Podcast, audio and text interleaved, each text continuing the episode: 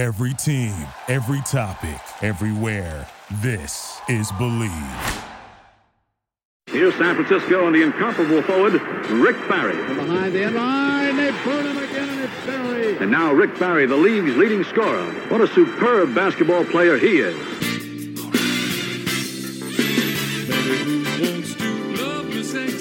Hi, everybody. Welcome to the Rick Barry Show. Uh, you may have remembered as Warriors 24. I'm with my cohort in crime. Yes, that's right. The surf man himself, Cyrus Saatsaz. And we are delighted to be joined by the voice of the Santa Cruz Warriors, Kevin Danna. Kevin, thank you so much for taking the time. And uh, how are things going down in uh, wonderful Santa Cruz, where I tried to get my son to be on that team and it didn't work? well, hey, Rick, Cyrus, thanks so much for having me on. It's an honor to be on with, with both of you guys. Um, it, Santa Cruz, I can't wait. Training camp starts Monday. The G League draft is this weekend. Don't quite know who's on the roster yet, but you can tell the two-way contracts that that a couple of those guys, obviously guys who are on two ways, are going to be in Santa Cruz for at least a chunk of the season. Then likely some of the guys who got waived at the end of training camp who didn't get picked up by other NBA teams will likely be in Santa Cruz as well. So you kind of have an idea of a, a few of the guys who are going to be on the roster, but we'll really know come about five days from now. All right, it is time to take a quick break to talk about our official sponsor, Bet Online. We're back and better than ever. A new web interface for the start of the basketball season. I used it last night and I loved it. It was easy, and there's more props, odds, and lines than ever before. Bet Online remains your number one spot for all the basketball and football action this season. Head to the new updated desktop or mobile website to sign up today and receive your 50% welcome bonus on your first deposit. Just use our promo code BLEAV50. That's new. It's BLEAV50, B L E A V 50 to receive your bonus from basketball, football, baseball, postseason, NHL boxing, and UFC right to your favorite Vegas casino games. Don't wait to take advantage of all the amazing offers available for the 2021 season. Bet online is the fastest and easiest way to bet all your favorite sports. BetOnline.ag, where the game starts. Well, yeah, I'm, I'm assuming that the guy that probably will be there and should get a lot of time because he needs to have that to be able to show what he can do. is probably Kuminga. Uh, he hasn't been really getting much of an opportunity in the preseason doing stuff, but he obviously showed well in the summer league. Uh, your thoughts on on him and his potential? Yeah, I think Jonathan Kuminga had a really positive summer league experience. I mean, you could just like 18, about to be he was 18 during summer league, 19 once the the NBA regular season started, or about to turn 19 and I mean, he has a man's body and he knows how to use that body. And that was really impressive to me. Obviously, the shooting is something that needs to develop. And you know, selfishly, I would love to see him down in Santa Cruz as much as possible because uh, I think he could really be a, a big attraction uh, for fans at Kaiser Permanente Arena. I definitely see a big upside there. I also thought he was an underrated playmaker. He, he could make some things happen on the court. Very underrated distributor. We talk about kind of him being raw, and I, I I didn't quite buy into the raw aspect of it. I think he was a little more skilled than people gave him credit for. They just saw a big time athlete. He's got some tools already that that obviously need a lot of honing, but there's stuff that's already there in his toolkit that that he can use right now. Well, great observation because uh, Cyrus, remember we talked about that, and, and I so I was watching him and I said, wow, the thing I was impressed the most about is that he sees the floor really well and he'll yes. create. And I mean, uh, probably at this stage, better than Kevin Durant was at this stage of his career. Kevin Durant was not a great distributor and doing stuff. He got better when he came to the Warriors, but Kuminga definitely, you know, has that ability to do that. And I think that's a big asset because that's not something that can be taught. You know, I tell people I can teach you how to see. You know, yeah. I mean, I can teach you how to pass. I can't teach you how to see. He sees the floor and made some really, really nice passes. I was, and he's going to learn. You can learn how to shoot. I mean, my God, who better? He just go spend a bunch of time with Steph and Klay, and you'll be all right. yeah, yeah, no, exactly. And, and he has you know, a, a, a feel of a game, uh, the, the the semblance of a feel of the game at this early juncture in his career, and that works out perfectly for a team like the Warriors, who are really going to know how to hone that in with him. So uh, yeah, I, am really excited to see how that aspect of his game continues to develop. Go ahead, Cyrus. I know you're chomping at the bit. Oh no, that's right. Well, well, look, we're, we're, recording this. It's October 20th. It's the morning or early afternoon after a, a, tremendous opening night victory for the Warriors over the Los Angeles Lakers, a team that was favored in that game, a team many are picking to represent the Western Conference uh, in the NBA Finals. And I guess my first question for both of you gentlemen is, in your opinions, um, is the excitement valid? Um, should Dub Nation be as excited as they are right now, or is it really just one game? Go ahead. Uh, That's you. Okay, That's you, Kevin. All right, I, I was going to see the see the floor to the Hall of Famer, but um, yeah, I mean, definitely, I would be excited as, as, a Warriors fan. I to me, there were a lot of games that were like that last year that didn't go the Warriors' way. I'm thinking about the game in Boston, just kind of a, yes. a nip and tuck fight. The the the play-in game at LA last year, the the, the second game of the the Thursday Saturday in Dallas games that were just kind of drag them down, knock them out fights where, all right, maybe guys weren't making a ton of shots, but they were there and they could have won those games and they didn't. But Steph Curry shoots five for 21. They're trailing most of that game. And then they go on a big run to start the fourth quarter with Steph Curry on the bench. I, I the depth really intrigues me about this team when you compare it to the end of last season when they were playing seven, eight guys for like the last three weeks of the season. So, I mean, I think that alone gives legitimate hope for Warriors fans that this is going to be a much different season than, the 2020 slash 21 campaign. Absolutely. Yeah, well, it was one game. Okay, it was yeah, one game. It was one game. Brought up some very valid points about it. I mean, last year stuff like that wasn't going to happen. I mean, Steph having a horrible, horrific game for him shooting the basketball, and to make the run and do that without him in the game, still not having Klay back, you know, still not having Wiseman available to do stuff. The guys have shown great character and and and they're they're not quitters. I mean, they they go out and they play hard. They don't get discouraged. And I think it was impressive what they were able to do. And they were able to overcome. Again, Cyrus and I have talked about this on numerous occasions. I'm concerned about the lack of size. Well, they, you know, they got hammered. The guys killed them inside doing stuff. But at one point, they actually had more offensive rebounds than the Lakers. So, I mean, I, I, it was very impressive. I mean, to get that victory on the road to start the season under all of the things that we just mentioned that had prevailed and to come out victorious gives your reason for hope. No question about that in my mind. Yeah, and and you know, like there's a lot of things that stuck out for me. If, for starters, if we don't mind focusing on the Lakers for a second, I think I know it's only one game, but I think they're in trouble.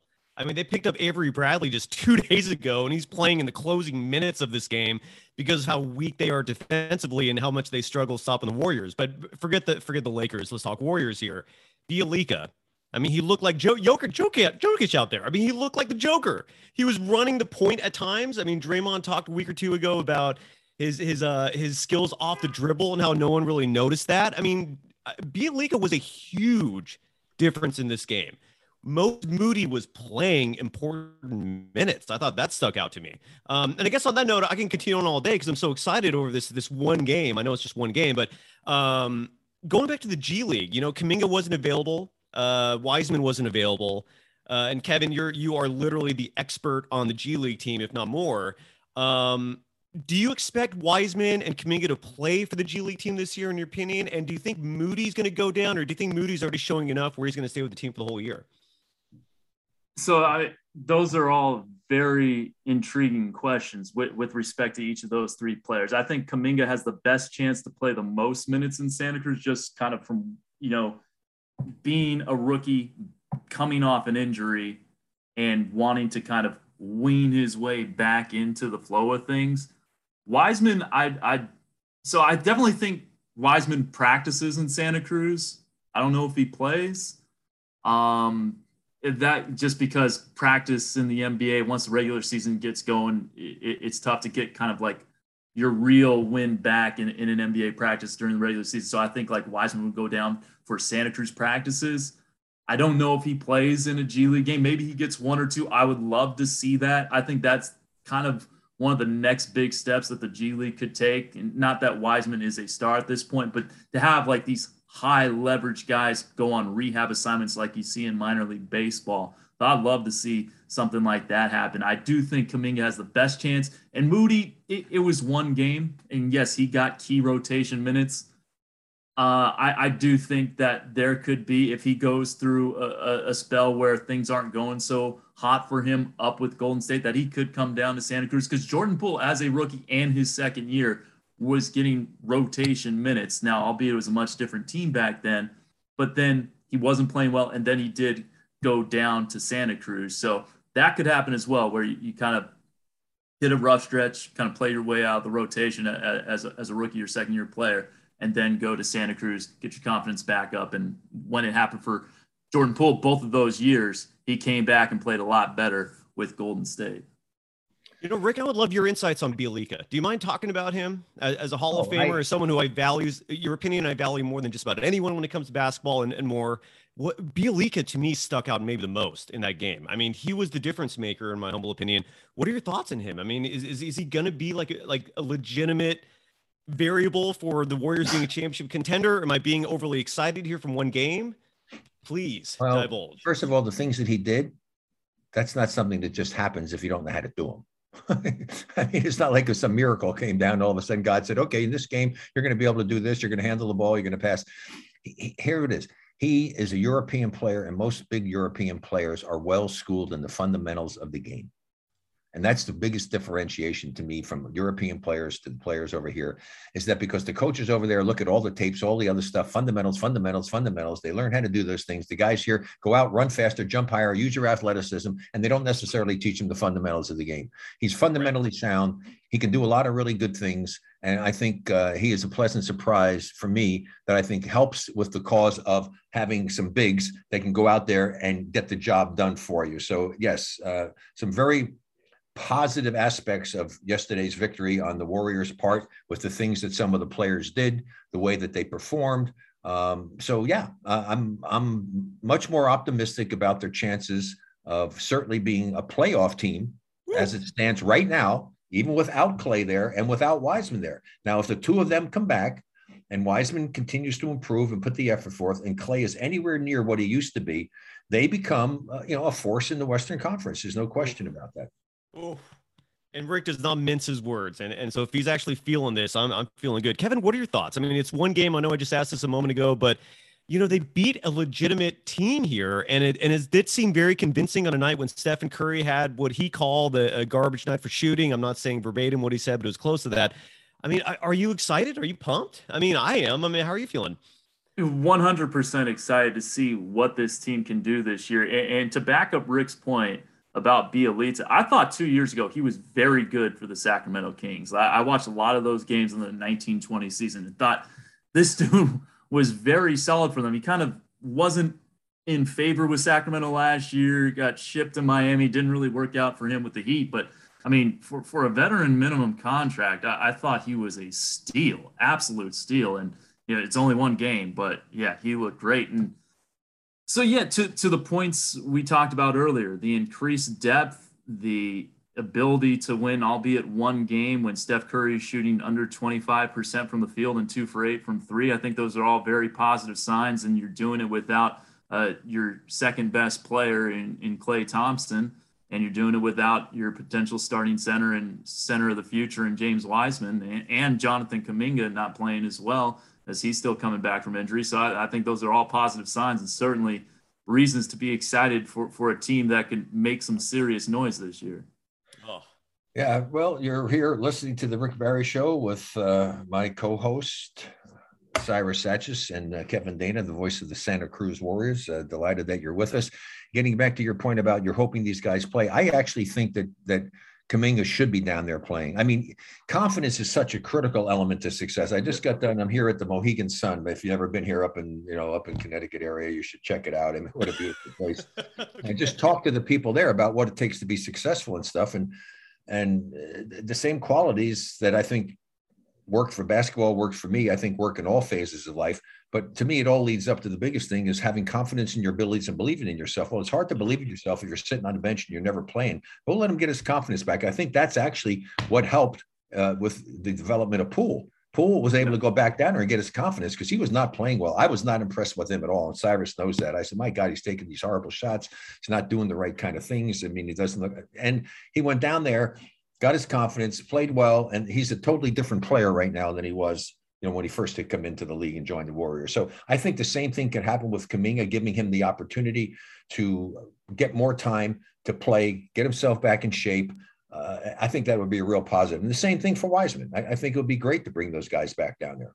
Mm. Yeah, uh, and that that that's a great point, Rick. It, in not only that you're able to kind of play, get your minutes in, play well, develop some confidence. You're also able to play through mistakes. And Jordan Poole, as great as he was in the G League last year, there were some times where I mean he turned the ball over a lot. He was one of the leading guys in turnovers in the G League. He he fouled a three point shooter up four with five seconds to go, and the game went to overtime. But he did so many other great things, and he was able to play through those mistakes because you are the best player on your team, as opposed to being you know playing with Steph Curry and and whoever else uh, up with the big league club. So being able to make those mistakes and not you know, get benched for them is, is, something that, that I think could really help with those guys as well. Oh, and it was a- if this gonna be that kind of pool party, I'm gonna stick my dick in the mashed potatoes. The pool party, man. It's a pool party. I mean, I, I'm pumped. I can't help it. Jordan Poole, where did you come from, my man? Woo! Yeah, well, he's got things he still has to learn in doing it, and that's the whole key when you're playing is that you should never be satisfied with what you're doing. It should always be an ongoing educational process. You should always try to improve. And I just told the people today here at the Mohegan Sun when I spoke to them, I said, "Look, I was the best free throw shooter in the NBA, and I wasn't satisfied. And I actually got better. I was a much better free throw shooter at the end of my career than I was at the beginning of my career because I was never satisfied. And if you really want to be great at anything in life, you can never get to the point where you say, okay, I've got it now, because I think that's the start of your downward spiral. It should always be a, a goal that you should have and your quest to get better in what you're doing. And so Poole Always. has done that and he needs to continue to do that. Wiseman needs to get that kind of attitude and to come back from it. Uh, we know that Klay has it. I mean, you know, Klay, if any, we said if anybody's going to come back from that injury, that it won't impact him that much on offense, especially. It may have an impact on defense, depending upon how much he's lost, because in basketball, you lose a half a step, man, you're in trouble. I mean, a half a step is death in the NBA. I tell people I didn't have to beat people, I just had to get even with them. That's a half a step. I get a defender on my shoulder, he's over. You know, it's done. You got no chance. And so that's why it's it's really good for these guys to do that. And you can't learn that in practice and sitting on the damn bench watching. You can only learn so much in life watching. You got to go do it. So hopefully these guys will get that opportunity down there, uh, you know, with Santa Cruz. I'm telling you, guy, Dan, I'm curious as what your thought is, Kevin, about uh, one of the guys that I love because my son Canyon got to play with him. I just wish they could have played more together at Florida. They would have been unbelievable. When they did play together, you know, Chiozza is really fun to watch. He sees the floor and he's he's I just really like Chiozza a lot. Same, and, same. Uh, I think he'll be fun for the fans to see if he goes down there and they put him on the team to play there. But um, you know, one of those guys that can come into the game and be a guy coming off the bench to create some havoc and do some really good things. What do you think about him, Danna? I mean, Kevin. Yeah, I, I, I definitely like what I've seen from him in the G League, and I mean, he would play some pretty meaningful minutes for for the Brooklyn Nets last year when he he was on their team as well. He's a guy who can certainly create for others, can create for himself. Uh, he he will be a big part of the Santa Cruz rotation whenever he's down there for sure. Uh, yeah, he he's been very proven at the G League level, and whenever he's come up to the NBA, it feels like year after year he's done a little bit more at the NBA level. So I, I think he's a very good guy to have on a two way contract. In addition to Jeff Dowtin Jr., a guy who played really well for Golden State in summer league in the Sacramento portion of summer league before he switched teams. I, I think he played with Orlando and Vegas. Can't quite remember, but he's a G League champion, a, a guy who knows how to get to his spots as well. So for those guys that are on two ways, I, think those are uh, going to be some pretty uh, intriguing options at the end of the bench for Steve Kerr whenever they're up with Golden State. Oh, and and what I mean, talking Rick, you always mention how I surf. I mean, Santa Cruz to me is the capital of surfing. Um, it's it's surf the real surf city USA. You cannot find better waves, at least here in the mainland US. Kevin, how did you get your start? We were talking before the before uh, we we launched we uh, started the podcast. So we were talking off the air about your your beginnings and how you got the job yeah. in Santa Cruz, how you became the play-by-play broadcaster. Um, and sorry to ask this again, but for the, yeah. audience, this is brand new. Uh, please share how you got this position. And and I just wanted to uh, tell the audience. Um, I heard you doing play-by-play. Uh, I believe it was for the Warriors. I believe you're the fill-in uh, play-by-play broadcaster when Tim Roye is not available And I want to commend you, man. I, I, did not know who you were, and I was listening, and I thought this is a professional broadcaster. This is someone who actually knows what they're talking about. And oh, you're very welcome, man. I, am just being honest. Um, so please, and, and, I was and I was hearing you again, filling in for Tim and doing a fantastic job. So tell the audience how you got this job and how you became the voice of the Warriors for their G League team.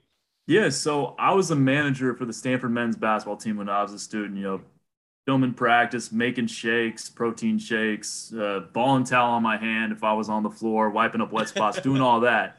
And I did that for four years. And part of those four years, Kirk Lacob at one point was practicing with the team to, to see if he was going to uh, end up on the roster. He ended up not playing for the Stanford basketball team, but he practiced for a couple of weeks there. And I, so I met him through that. And then we would play pickup at Stanford.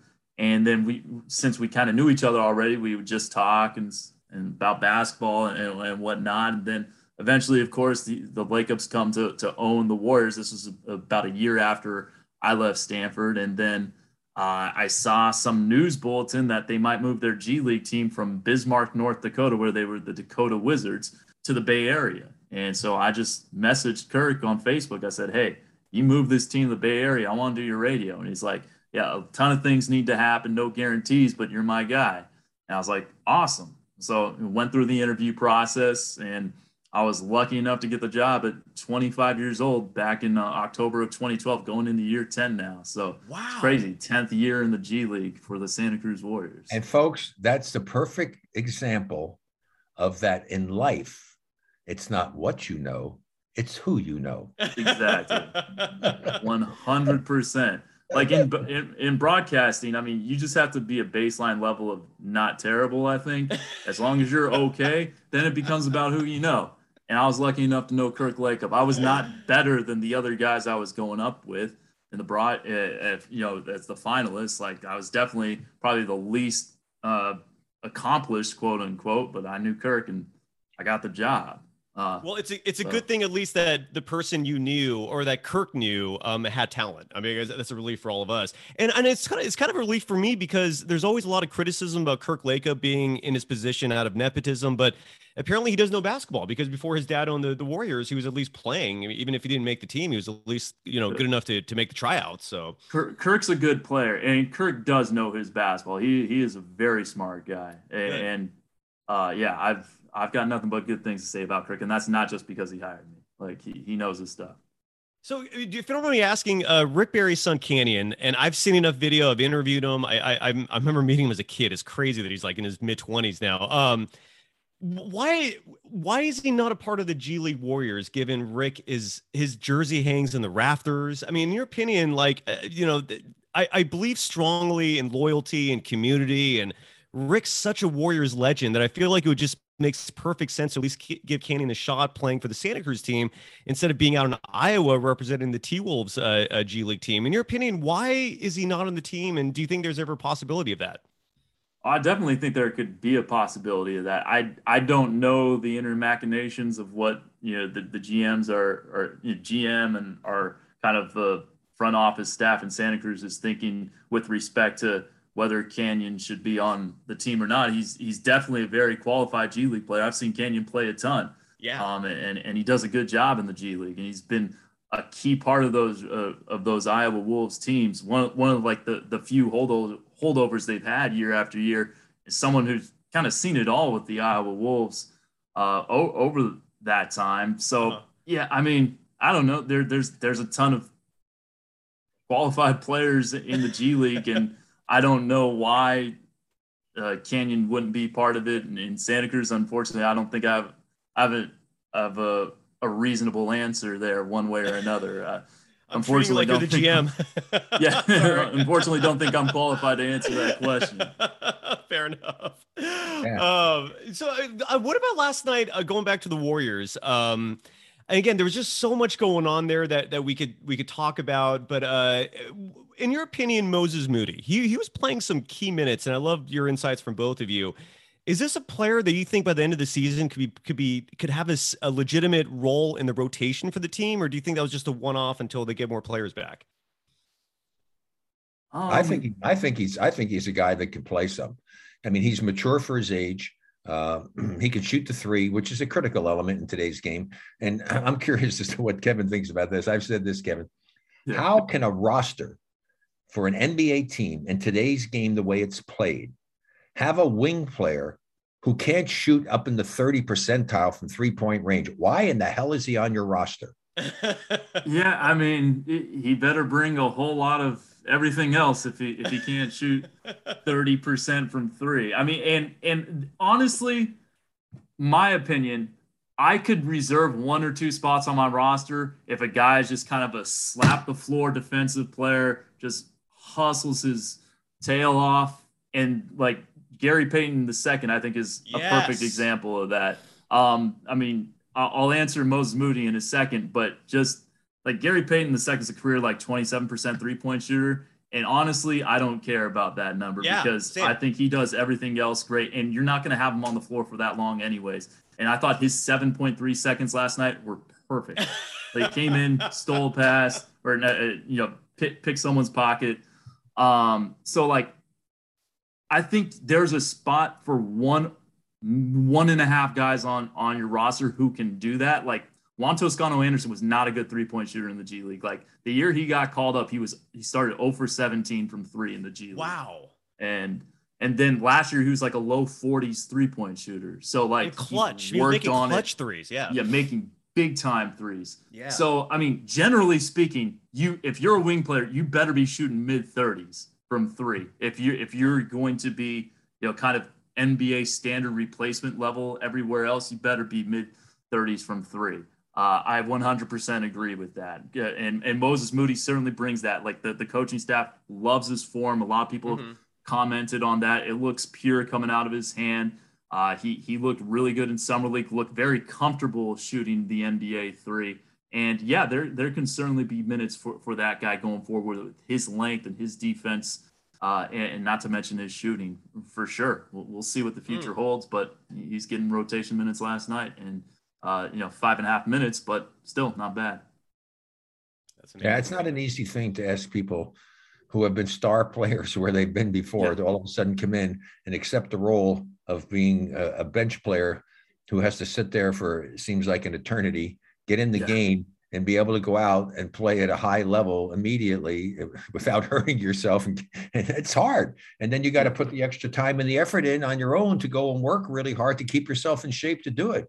I remember my son Jon one time he was doing with the hawks and he was playing some minimal minutes and i said Jon are you still working out to do something keeping your shape? But he was playing and he's always been great off he was always great off the bench doing it you know playing 15 minutes 17 minutes whatever.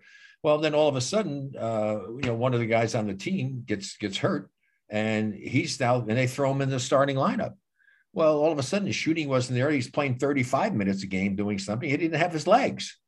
And so yeah. by the time he finally got himself in shape to do it and get ready, and finally had a good game, everything, the other guy's back. So he missed a great opportunity. That's why you only sometimes get one great opportunity. You better be ready for that opportunity. So why you got to keep mm-hmm. yourself in the best shape possible so that if that opportunity does come for you, you go in and you make the most of it. And in his case, he wasn't in physical condition, shape wise, to be able to play those 35 minutes at the same level he was able to play 17 minutes. And it, and it, i think it you know had an impact on him somewhat and uh, and hurt him a little bit. But you know that's that's the advice i give to these guys is don't just say okay i'm playing five or seven minutes and you're happy you can do that. Well shit all of a sudden if you got to play 15 20 or more you're not going to play as well.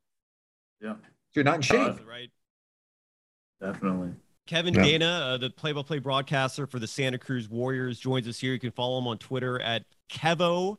408 KEVO 408 and I know you, you broadcast a lot of other teams as well. Before you go, um, this is a question for both of you. Uh, do you think Kevin Durant regrets leaving the Warriors now? Um, yeah, I, I don't know what, what goes on in, in Kevin Durant's mind. I, I, I don't know him. I won't pretend that, that I know him. All I know is he is one of the most skilled players in the NBA right now. Yes. Uh, but con- considering what's going on with Kyrie Irving right now, I- I'm sure this is not how he envisioned the 2021-22 season going without having one of the best players on his team available for, for the roster. So uh, I'm, I'm not sure I'd say he regrets leaving the Warriors, but I'm sure he's not super happy with how things are going in Brooklyn right now. That's for sure. Yeah, they they didn't look very good for a while. They were okay, but then all of a sudden, it's like the wheels came off. And, yeah. and speaking of things, I could just tell you right now, the Milwaukee Bucks, when you are the defending champions, it's it just makes a difference in their confidence level going out to play. I mean, they looked like a championship team. Mm-hmm. They did a great job. They hung tough in there, and they're going to be playing with the, with the confidence. But they have to be doing that because you have to understand they are now the target every time they go out in the court. For a lot of the teams, the less skilled teams in the league, that's a huge game for them. You're playing the defending champions, so you have to be mentally ready to play every single game because you're a target every game. And if those guys don't realize that, they'll get themselves into some trouble. Oh man, Kevin, uh, you know, is it is it a packed house in Santa Cruz? I mean, or is it going to be? I don't know how it went last year, but are you anticipating sellouts? Like if fans want to catch games in Santa Cruz and then go get some amazing calamari down the street at the at the yeah. the, the, the, you know the marina. Um, how did how do fans get tickets? Uh, is it is it is it possible? I mean, are there seats available? Like, can you describe that? Yeah, so here here's a little trick to the industry trade. You you have to reserve X number of tickets for walk-ups. So games will be sold out, but you can still get tickets. Like they're oh. they're sold out in the like this is what we can sell pre and then walk up and and so and and you can still get tickets that way but it will be a cram because I don't know what the number is now, but before the pandemic, it was X number of consecutive sellouts, near a hundred or something. I mean, have to get our team president Chris Murphy on. He, I'm sure he knows the exact number. But yeah, no, it is. It's it's 2,500 seats, so there's not a lot of seats to go around. Makes for a nice, intimate environment. Uh, it's a great place to watch a G League game. I think a 2,500 seat facility, anywhere from like 2,000 to maybe 3,500, 4,000 is like the perfect venue size for for a G League facility. Uh, the fans love it down there. It's a, it's a lot of fun uh, playing a game at Kaiser Permanente Arena. But it, it it has been since I think February 29th, 2020, since we've had fans in the building because last year was all in a bubble and we did all our broadcasts remotely from an empty Kaiser Permanente Arena while everyone was playing in Orlando. Wow. Um, so yeah, no, SantaCruzBasketball.com. You can get tickets that way. Um, or, or you can call up our offices. Uh, I don't know the number off the top of my head, but right, it starts right. with 831 because it's in the Santa Cruz area. Um, like 713, 4400, something like that. Um, but yeah, no, it, will definitely be a good time. We got exhibition games going uh, up against the first uh, professional basketball team in the NBA umbrella from Mexico City uh, on the 29th and the 30th. And then the regular season starts November 5th against the Stockton Kings, uh, Sacramento's G League affiliate. So nice. yeah, Sac- SantaCruzBasketball.com. Oh, beautiful. Uh, Kevin, thank you so much. I know you got to run. Uh, eh, eh, Rick, any any final questions or words? No, appreciate it, Kevin. Thanks so much. Hope you guys uh, have a great season down there. That everybody stays yeah. healthy, and uh, and we wish all of the great Warriors fans down in the Santa Cruz area all the best for the uh, upcoming holidays. so go Santa Cruz Warriors. No, thank you, you very much, Rick. Honored to be on with you. Really appreciate it. Thanks, Kevin. Take care, man. Thank you. Kevin Danna. That was a, was a that was a that was a nice uh, change of pace there a little bit. Get the G League voice. Let's get. I want I want your boy on that team. Damn it! I want yeah. Canyon to play for the Warriors. I, I I would love for someone to explain to me, someone who actually has the power to make decisions, why he is not a part of. the problem, Cyrus, uh, Cyrus, is that is that uh, you know the other team in Minnesota has his rights. I mean, so if they don't want to let him go, I mean, it's not like he can just go anywhere he wants to go. I mean, they had him, they had signed him. You know, they they want him. They said they want him. They said have an expanded role for him. What that means, who the hell knows? I mean, okay. expanded role. Well, you know, maybe give him a few 10 day contracts or something. yeah, give him a shot. Yes. Make a make a few extra bucks or whatever. But he also just got chosen for the America's Cup uh, team by USA Basketball for 3x3 again. And you know, he had that such misfortune of missing out with the Olympics because he hurt himself two days before the qualifying tournament in Austria. He got replaced because right. he couldn't move his back and they didn't qualify and so he missed out on being an olympian. And so but now he was given the honor of being a part of representing usa in the north america south america central america tournament they're going to be having uh, in november i think down uh, in miami if i'm not mistaken. But anyway uh, you know he's still there. He's doing his thing and i think his goal is to try to still hang in there and hope that maybe something will break for him. But if not, continue with the 3x3 thing and hopefully have a chance to maybe get on the team there that might qualify or do something for the next Olympics in 3x3. So we'll see. Right. And the next Olympics is actually kind of it's it's in two Short. years, I think, right? Yeah, because because it was a yeah, it was it was a year later that they had it because of uh you know Corona and stuff. So it'll be it'll be it'll be in three years instead of four years. Well, let's hope let's hope Canyon plays, man. I, I know he really was excited for that when I had him on uh, my my surfing podcast. He was, he, I mean, I could hear the elation uh, and the anticipation in his voice talking about that, and it's just such a shame that all you know everything happened the way it did. Um, and I do hope he plays in the pros. By the way, do you want to play any sound from last night's game, or should we just move on? Is it even worth it? I mean, we got Stephen Curry talking about the team, Draymond, Kerr. Stefan, um, people didn't hear. Let put Stefan. See what. Uh, let's do you want to hear Steph talking about uh, yeah. what Bjelica brings to the table? Yeah, for sure. Let's let people hear it from a teammate as opposed to from us, uh, us outside observers. Well, I wouldn't call you an outside observer, but I, I, I am. I am an outside observer. They're not paying me. I'm an outside observer.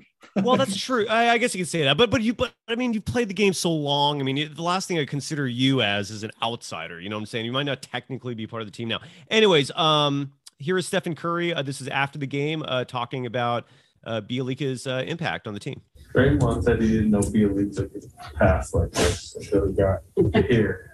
Uh, did you? And also, what does his passing do for you when you're flipping it out of the double team to his No, I didn't know either. uh, he has the freedom to make those type of plays. You know, he, especially when he's at the five. He's a threat to shoot puts the ball on the floor if he doesn't have anything, and, and he can you know read the defense and see what open guys and it's huge because he's gonna have space um, if we do what we're supposed to do. So um, I like the patience tonight. It was, it was cool just to see like he looked shy, didn't have it, put on the floor, you know, drive, survey, you know, the options, make the right play. There's a huge little drop down pass to D Lee in the fourth quarter that you know, kept our momentum going. So it was, it was great to watch. All right, so that was uh that was Stephen Curry talking about Bjelica. You know, another thing I, I, saw in the game last night, I love your insights on, is um Damion Lee, who I'm I'm really impressed with. He's he, he seems to be fitting in nicely in his role coming off the bench, and I see him posting up in that corner a lot. And because the Warriors suddenly have all these other options on offense, he's alone and he's hitting these open threes. Uh, yeah, well, from that game last night, I mean, are you is this offense exciting you? You know, I mean, Bjelica looked incredible, and and you know, you got all these other pieces suddenly shooting well and scoring and passing. The ball movement was impressive. Even Wiggins was hitting some huge threes. Um, yeah, what are your thoughts overall on, the, this offense? I mean, I love your insights. Oh, it's the Warriors' offense. I mean, that's what they did during the run that they had. I mean, as I say, they they passed the ball, they play unselfishly, they, they move, they cut it's not give the ball to somebody and go one on one. I mean, you know, it's not like you come down the floor like the teams. I remember I told you when I did the playoffs with the first time against Cleveland, 69 times they had zero or one pass in their option. And, their, and their, that's insane. I mean, the more decisions, as my father had told me, the more decisions, son, you force the defense to make, the more the likelihood they'll make a mistake. And the Warriors have some smart players. And so if you have smart players, you recognize those mistakes that the defense is making and you capitalize on those mistakes and you get yourself some easy baskets inside or you get the open looks outside. And they did a wonderful job of passing and moving the basketball the way I was taught how to play the game, the way I enjoyed playing the game, and the way I enjoy watching the game. Yes. That's the big difference. And I think the players are realizing, and it's fun now for them to play that way and know that if you move, you pass, you cut, you're going to get opportunities. And they're knocking down the good shots and the open opportunities. And if you do that on a consistent basis and you make the number one thing, the commitment to team defense. Yeah. That has to be their number one priority. It's not about, I know you love Porter and stuff and all. It's not about coming in and playing great defense. It's team defense that wins championships, not individual defense. That's a bonus. If the team is committed to playing great team defense that will keep you in the games when a Steph Curry is having a game like he had there, because some of the other guys stepped up. That's why this is a team. One guy doesn't do it. I didn't do it when I did it. I mean, I just again talked to the people here at the Mohegan Sun today in my speech saying it was about leadership. And I said, Yeah, well, I think I was the leader and all. I said, but when it all came down to it, I said it was my team that wound up doing it. And I showed my guys, regardless of how tough it was, I would be there for them, even if I was struggling. When I was two for 14 in game seven in the Western Conference final, now people remember that. I was two for 14 from the field, and we're down 10 in game seven at home. And Al Attles puts me on the bench for the remainder of the third quarter and three minutes into the next quarter. My teammates, for one period of time, held Chicago scoreless for over seven minutes when I went back in the game, finally, we were only down six points. Then, fortunately, I believe in myself. I had confidence. I had nowhere to go but up from where I was. And so I happened to play the way I should have been playing the whole game.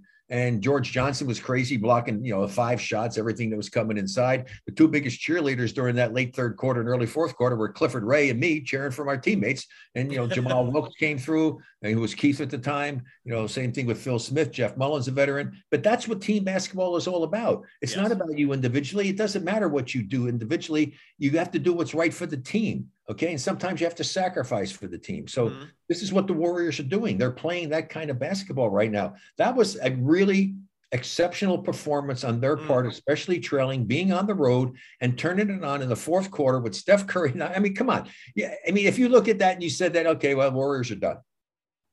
Right? How many people in that situation thought that the Warriors had a chance of winning that game? I guarantee it was very, very small people. Only the diehard fans who believe in miracles. no, you're right you're right. Early in the third quarter, especially, I was I was losing faith for sure, losing hope at least.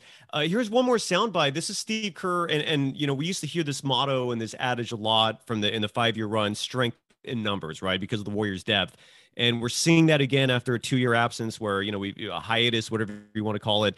Um, this is Steve Kerr after the game, uh, talking about how well the team played when Steph was on the bench and the strength in numbers.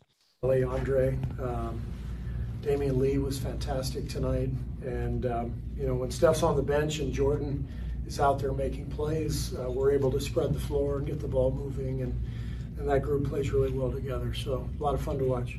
Steve, to follow up on that, obviously it's just one game, but so often when Steph came off the floor last year, everybody struggled. To get this kind of win in the second half when he's playing like this, what does it do for the early confidence of the group? Yeah, I, I, mean, I think we were building confidence in the preseason, and you know, obviously, we we go five and zero oh in the preseason, and then all that goes out the window um, because records don't matter. But we felt in the preseason. I've been telling you guys, you know, for for a couple weeks now. I really like this team, but you still have to go out and prove it. And and I think when you go out there for the first time every year, opening night, there's there's just some nerves, and, and you got to get you know, get over that that hump. Um, first half, I did not recognize the team I was watching. They, they were not the team that I've watched the last uh, three weeks in camp. Second half, that that's who we are. Um, floor spacing, ball movement, hitting singles, um, nothing crazy, um, solid defense. So really good win. And there you go. Yeah, and that's what it's about. I mean, that that's uh, that's the way every team should be playing this uh, this amazing game of basketball. And it was it was fun to watch and to see how the guys perform. So hopefully, this will be the start of, uh, of many more performances uh, on that level. But you know, hopefully, we won't get to the fourth quarter with Steph on the bench and him shooting five for twenty-one. yeah, let's hope not. Let's hope not. You know, Rick, before we go, uh, shifting gears from the Warriors, uh, a lot of what's attracting attention in the media regarding the NBA is this Ben Simmons situation. He got suspended for a game by Doc Rivers. He clearly does not want to be a part of that team. Um, your boy Tim Legler was on first take this morning, and I learned something new about the situation, which was that uh, Joel Embiid and Tobias Harris actually flew to Ben Simmons' home to try to convince him to change his attitude and change his mind about not wanting to be a part of the team, and he just dismissed them. He just told them tough, you know, and just was cold to him. I mean, look, I, I, to me, Daryl Morey is the most overrated GM on the planet. I love his nickname, Dork Elvis. I think he bungled this thing by thinking that he could just wait and and Ben Simmons' value was just going to magically rise again. Um, this has turned into a complete disaster. Uh, in your opinion, I would love your insights on who's right, who's wrong, and how to rectify the whole situation. Well, there's no right, no wrong. I mean, Ben Simmons obviously is entitled to do whatever the hell he wants to do. It's his life, and he makes the decisions as to what's happening there. I do think that he's uh, he's still a relatively young guy. Uh, it's immature what he's done. Uh, he isn't helping the cause. The fact that your teammates would come down there and try to get you to come back and you were to dismiss them, that's destroying any opportunity that this team may have to be able to, yeah. to you know, to resurrect and rebuild the bridge that, you know, he's been burning down here lately. And it just doesn't make it. Chemistry is such an important part of a team and having success. I mean, you're together right. with these guys you're together more than you are probably sometimes with your family if you're a married kid with kids and all because you're together you're traveling there and if you don't have a working relationship that makes sense it's uh, it's it's it's a nightmare i mean it really is a nightmare so he made this he made he made a, a real bad mistake and everything and so we'll just have to tell him jack tell him about it man come on jack You want answers? I think I'm entitled. You want answers? I want the truth. You can't handle the truth. so that's the truth, man. I mean, I, I, love you. You've got a lot of things going for you and all, but you're acting a little bit mature, uh, immature at this particular stage, and you're not doing yourself any good. And you're doing a terrible disservice to a team that was willing to pay you a crazy amount of money. Yeah. And you know, accept the criticism. I mean, you know, people were saying it not to go ahead and put you down they're just telling you what you needed to do to make yourself into a more valuable asset to your team. And you should have been doing that on your own. Every season after it was over, I would look and see, okay, what did I do well this season? What did I not do well this season? I didn't go out and practice free throws all the time because I was really good at shooting free throws. I spent the time on doing the other things where I wasn't quite as good at. And in his case, he should be getting somebody, whoever it may be, the greatest teaching coach in you know the world of basketball to teach you about shooting and go out and be working and spending hours and hours and hours every day to get to the point where you have confidence in your shot. Because if that happens he becomes really valuable to a basketball team if he would just learn that facet of the game, which you can learn. You guys just brought up another guy that was like missed his first 17 shots. And then all of a sudden, the next season, he's shooting 42% from threes. You can mm-hmm. learn to become a better shooter. There's no question you can do that. So come on, Ben, you know, get your act together. Um, it's going to be interesting to see what happens, but you're totally screwing up the Philadelphia 76ers by your actions. Absolutely. And and Ben, you got $35 million a year for the next four years. Rick Barry's the greatest free throw shooter ever. Throw a million or two his way and, and let him teach you how to shoot free yeah, throws. Well, he, uh, should do, he should hire Canyon. I'm serious. Or no, Canyon, should, yes. No, no, he should he should get Can, let Canyon come and do that. And Canyon would help him with the shooting as well, because he knows that inside out also. He could certainly do that. And you know, that shooting sleeve I told you about that my son Scooter had, yeah. that I mean, he's got enough money that he should go call my son Scooter, buy the technology to own it, and take that. And my son would go work with him. He took DeAndre Jordan, totally changed his shot, and had him shooting over 75% in only three different sessions using this sleeve. This would be the greatest thing ever for Ben Simmons. It would change his game, change his career, and he'd be the owner of a company that would sell multi millions of dollars of these sleeves. I've been trying to get Steph to do this because if we had the Steph Curry shooting sleeve, you couldn't build them fast enough because every kid in the world would want to have one. I mean, I'm serious. If there was ever a no brainer product in the world of sports that would be an incredible success, it's this sleeve. It's the greatest teaching tool and most sophisticated thing I've ever seen. It puts all this other stuff that's out there that are just gimmicks and whatever that gives you instantaneous feedback. And seriously, if Steph Curry and you program then his shooting into the sleeve, you literally, literally, I mean, could learn to have the same shooting form that Steph Curry has. That's how incredible it is. Does it drive you crazy that so many athletes uh, just clearly have the ability to improve their shot, but just willingly choose not to? I mean, like like Jordan Poole is a perfect example of someone who was mightily struggling. You, you just referenced this a moment ago. And through hard work, through practice, through proper coaching, he is now a legitimate three point shooter. He's a legitimate offensive threat in pretty much every every way you can score. Um, does that drive you crazy? I mean, does that drive you nuts at how many players just decide, eh, it's just I don't feel like doing it? That's really what yeah. they're doing, right? They're just voluntarily deciding, I don't care that much to work on this. Like, does that drive you crazy? Uh, yeah, we can play the music for that one.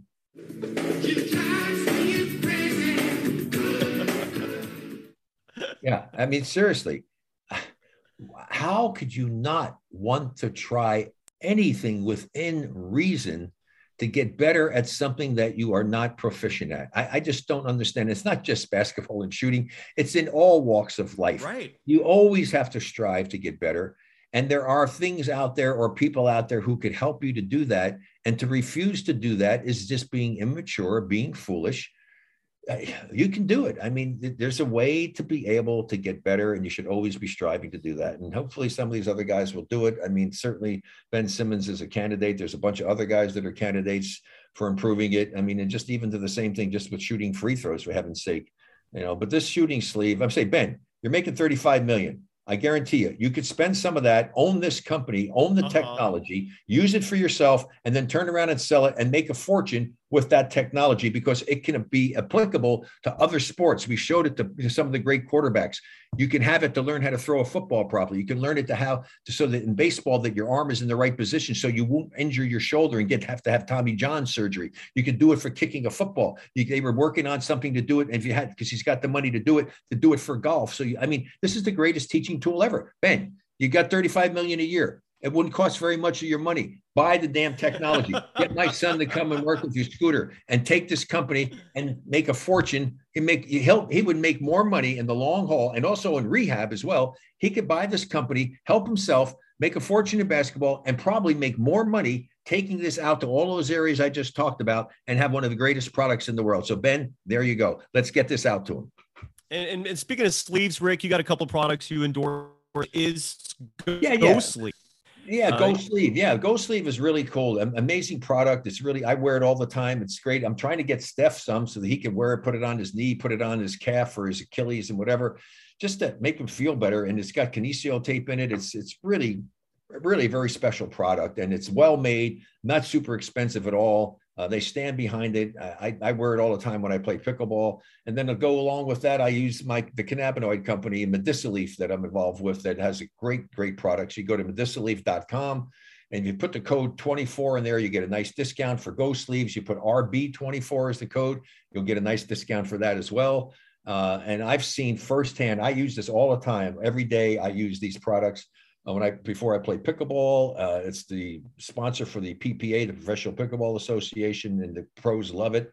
Uh, yeah, give it a try. And you know, again, a nice discount: twenty four on the medicileaf.com and RB twenty four on the other pro other product for excuse me for uh, Go Sleeves. So nice. yeah, it's really cool. And you know, I have I have another one I'm using too that's called GoGYV.com that I've gotten off of Celebrex for. That's another great natural product. GoGYV.com and I'm trying to remember if I had a code to get something there there. But anyway, there's just a lot of great stuff out there, and we I just hope that everybody has some wonderful holidays coming up. Obviously, we're we're getting close to uh, to Halloween fun and stuff, yeah. and then we have you know Thanksgiving and Christmas too. So let's hope that we get back to some sense of normalcy. We're getting there. Uh, we're you see there. all those I, athletes there? These are a lot of people that are for some of them are current. You know, a, a cat, the gal that does the the the uh, the, the boxing stuff, you know, the tough martial arts thing. Yeah, yeah, yeah, really, yeah, MMA, yeah. Yeah. And then and then some of the other guys. One of the guys in here was a great swimmer when he was younger, and and he was using this product for uh, uh, go go gyv.com, which is called Biogenesis, and he came within I forget a few tenths of a second of his freaking record when he was younger, and he's in his 40s now. I mean, wow. everybody swears by it. I I got off of taking a prescription drug for my knee that has no cartilage in it. I haven't taken it for years now. Taking this product, you know, in the morning and at night it's just it's it's really something worth trying to uh, to, to help you you know feel a little bit better. All natural. That's incredible. Rick, Rick, how, how old are you? Do you mind if I ask again? Is I know you're what seven. Seven. So Rick is 77. And for people that, that are listening to this, you can't see him. I would, Rick, you're, I would guess you're in your 50s. I mean, you're, you're aging phenomenally. Congratulations, sir. Well, and, and I don't, and I don't know if this product is a, is a difference, but it's go GYV. Oh, it gives you more energy, all kinds of stuff. Yeah, check it out. Yeah. Check GYV. Yeah, GYV.com. Check it out. And uh, I mean, I'm only, I'm into staying healthy uh, for sure. And you know, God bless. I'm having some fun doing that. Uh, yeah. You know, take care of myself and yeah, it's good stuff. It really, truly is. I, uh, I, I, love staying healthy. I just won the. Uh, I didn't tell you. you know, I won the World Seniors thing. I heard. Yes. I don't know if we announced it on the show, but yeah, congratulations. You are a champion now in in pickleball. Congratulations. Yeah, well, I, I was, well, last year I was. I won two gold medals at the uh, mixed doubles and men's doubles in the U.S. Open stuff in my age category. But this skill category was the top skill level, and it was for 65 to 74 ages. Of course, I'm older than that. So I played down, had to play better players, but some of them were Hall of Fame. and I was really proud of myself because I knew it was on me. Cyrus, you know how it is in certain situations. I'm playing with a guy that was a former champion and doing stuff in his early 70s or mid 70s. And we were playing against a couple of the teams uh, that were actually in their you know high late 60s. And he said to me, he said, Rick, let me just tell you something. He said, if they had a pro 65 plus division, they do a senior division, which they're going to go up to 60 in the PPA. But if they had a 65 division on the pro level, he said, after our victory, we would be the number one team right now. Wow. You know, yeah. And, and you're not kidding about pickleball being the fastest growing sport. You know, the, the, the future wife and I went to the tennis court the other day and they put new lines on the court indicating the pickleball boundaries. And so we decided, even though we only had tennis rackets, I'm one step away. We're going to buy the pickleball rackets now. Um, they're like paddles, right? Isn't that how they are more? They're yeah, more they're paddles. paddles they're paddles. Yeah. And uh, yeah, and and we're gonna play. I mean, it's it's clearly like taken off. I mean, we were we were, kind of, we were very surprised to see the tennis courts with those new boundaries. They didn't adjust the nets. You said the the net height is a little different, right, for pickleball yeah, versus tennis. Yeah, and it's okay. it's totally different, but it's so much fun to play. You just you can see so many highlights on it. The top players, Ben Johns, he's unbelievable. I mean, and you know. This, it's so much fun. I mean, I'm missing the PPA tournaments going on right now down in uh, in Las Vegas, but I had these commitments and I'm getting ready to move back down to Florida for the winter. So uh, I'm not going to be there, but I'll be out at the at the uh, La Quinta. We they got a big thing coming up in the beginning of uh, November, and then I'm playing. I got invited to play in the national championships oh. in December, back out in uh, in Palm Springs area too. So I'm, I'm, looking forward to to all of that stuff. And for you, just so you know, before you, if you're going to do it and you want to do it, let me know Okay. Give me, I'll get your address stuff. I'll hook, if you want to get stuff, I'll get, I use Engage rackets, uh, pat, you know, paddles, Engage paddles, one of the top paddle companies.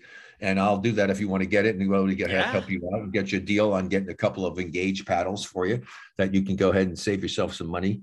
And, uh, yeah, and check check it out and give it a shot. right. And just, just, look at the rules and follow it. But I'll tell you what, trust me, you will get hooked on this. Oh, I can tell because I played tennis. I've played tennis most of my life, and I know they're different sports, but there are similarities as well. And and uh, and I'm excited excited to play. Yeah, I'm looking forward to it. And you can follow Rick Barry on all social media platforms at Rick24Barry. Uh, you can follow uh, this this program on all social media platforms at Warriors24 Pod, where you know have two shows: the Rick Barry Show, and on days when Rick is not available or can only jump in for brief moments, I take over and we do Warriors 24/7, a spinoff of the Rick Barry Show. And you can follow me on Twitter at Dog Surf Roadshow. For Warriors fans, congratulations! Um, we're all pumped.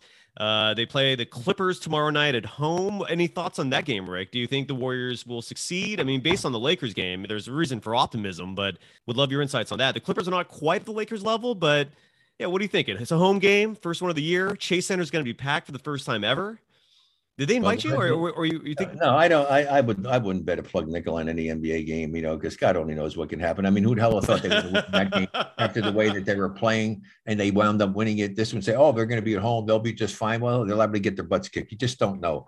The only thing I will tell you, what that I'm not a betting person, but I will bet that Steph Curry shoots better than he shot in the game last night. so I am a betting person, and one of our official sponsors through our network, Bleav, is a uh, betonline.ag. I bet on the Warriors last night won won a handsome little uh, amount of pocket change, so I'm happy about that. Um, but yeah, so there you go. So Rick is confident Steph's going to shoot better, and I'm sure we'll do another show soon. Uh, and you're going back to Colorado and then packing up to Florida, right? That's the next step. Yeah, heading back to Colorado uh, tomorrow, and then getting ready to go back and be down in Florida for the winter time and uh, bouncing around. And who knows, maybe you know I'll be out at Warriors game or something. Who knows? Uh, we'll, well let me know when you do that because I will come to Chase Center. And uh, when they do invite you next, I know you get invited a lot. Uh, again, your jersey hangs in those rafters. I cannot emphasize that enough. But next time you're here, I'll, I'll gladly meet up with you at the at the arena. So, and thanks, Rick. These shows are always a pleasure. They make my day. Uh, safe travel, sir. I'm sure we'll do this again soon. Yeah, thanks. Always a pleasure, guy. Everybody stay well, stay healthy. We'll talk to you next time. Presented by Bet Online.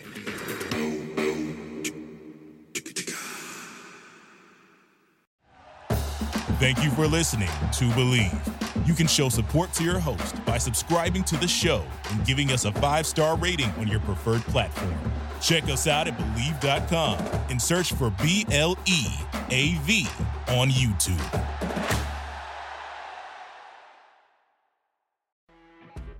You know, when you're listening to a true crime story that has an unbelievable plot twist that makes you stop in your tracks? That's what our podcast, People Are the Worst, brings you with each episode. I'm Rachel. And I'm Rebecca. We're identical twins who love true crime cases that make you say, didn't see that coming, and we hate the people responsible for them. Listen to People Are the Worst now on Apple, Spotify, or wherever you get your podcasts.